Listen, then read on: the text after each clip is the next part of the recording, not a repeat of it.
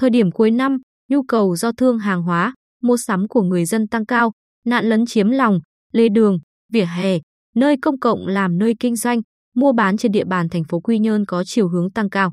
Trước tình hình này, chính quyền thành phố đã chỉ đạo các ngành chức năng và các phường, xã tăng cường các biện pháp lập lại trật tự đô thị.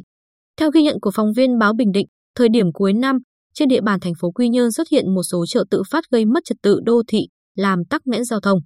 Điển hình như chợ tự phát ở khu phố 1, phường Nhân Bình, chợ ở đường Bạch Đằng thuộc phường Trần Hưng Đạo, chợ trên đường Tây Sơn thuộc phường Quang Trung. Bên cạnh đó, tại khu vực xung quanh chợ Đầm phường Đống Đa, chợ khu 6 phường Ngô Mầy, chợ khu 2 phường Trần Phú tái diễn tình trạng tiểu thương, hộ gia đình lấn chiếm lòng lề đường, vỉa hè làm nơi kinh doanh mua bán.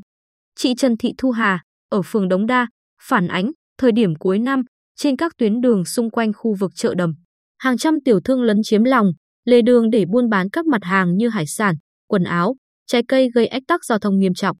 Nhiều hộ buôn bán hải sản xả nước thải và phế phẩm hải sản ngay trên nền đường, gây ô nhiễm. Mặc dù lực lượng chức năng thường xuyên nhắc nhở, kiểm tra, xử phạt, nhưng cứ vắng bóng lực lượng này thì đâu lại vào đấy. Trên địa bàn phường Trần Phú, thời gian gần đây, tình trạng người dân lấn chiếm vỉa hè làm nơi buôn bán, kinh doanh ở các tuyến đường xung quanh bệnh viện đa khoa tỉnh có chiều hướng tái diễn nghiêm trọng. Theo phòng quản lý đô thị thành phố Quy Nhơn, trên các tuyến đường Phạm Ngọc Thạch và Nguyễn Huệ hiện có 30 hộ lấn chiếm vỉa hè làm nơi kinh doanh, buôn bán, tập trung đông nhất là từ khu vực cổng chính của bệnh viện đến cổng phụ số 2.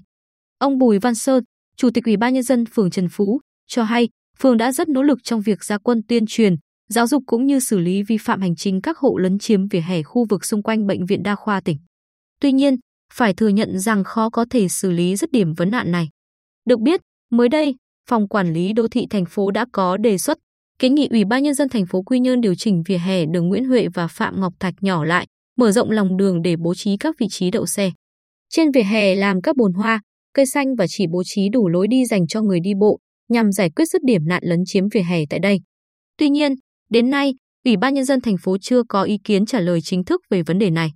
Ông Ngô Hoàng Nam, Chủ tịch Ủy ban nhân dân thành phố Quy Nhơn cho hay, nhằm lập lại trật tự đô thị, trật tự an toàn giao thông, ngăn chặn tình trạng sử dụng vỉa hè, lòng đường, khu vực công cộng để họp chợ, làm nơi kinh doanh buôn bán trái phép vào thời điểm cuối năm. Thành phố đã xây dựng kế hoạch và chỉ đạo phòng quản lý đô thị phối hợp với đội trật tự đô thị, ủy ban nhân dân các phường, xã tổ chức gia quân cao điểm chấn chỉnh. Đồng thời, kiên quyết xử lý các trường hợp vi phạm, lập lại trật tự kỷ cương đô thị, xây dựng nếp sống văn hóa, xây dựng đô thị văn minh.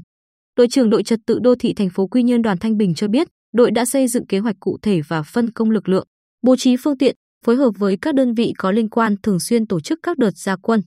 Hàng ngày, đội đã cử lực lượng ứng trực tại các khu vực xung quanh quảng trường Nguyễn Tất Thành, tượng đài Nguyễn Sinh Sắc Nguyễn Tất Thành, dọc đường Xuân Diệu và các tuyến đường trọng điểm trên địa bàn thành phố để kiểm tra, xử lý vi phạm.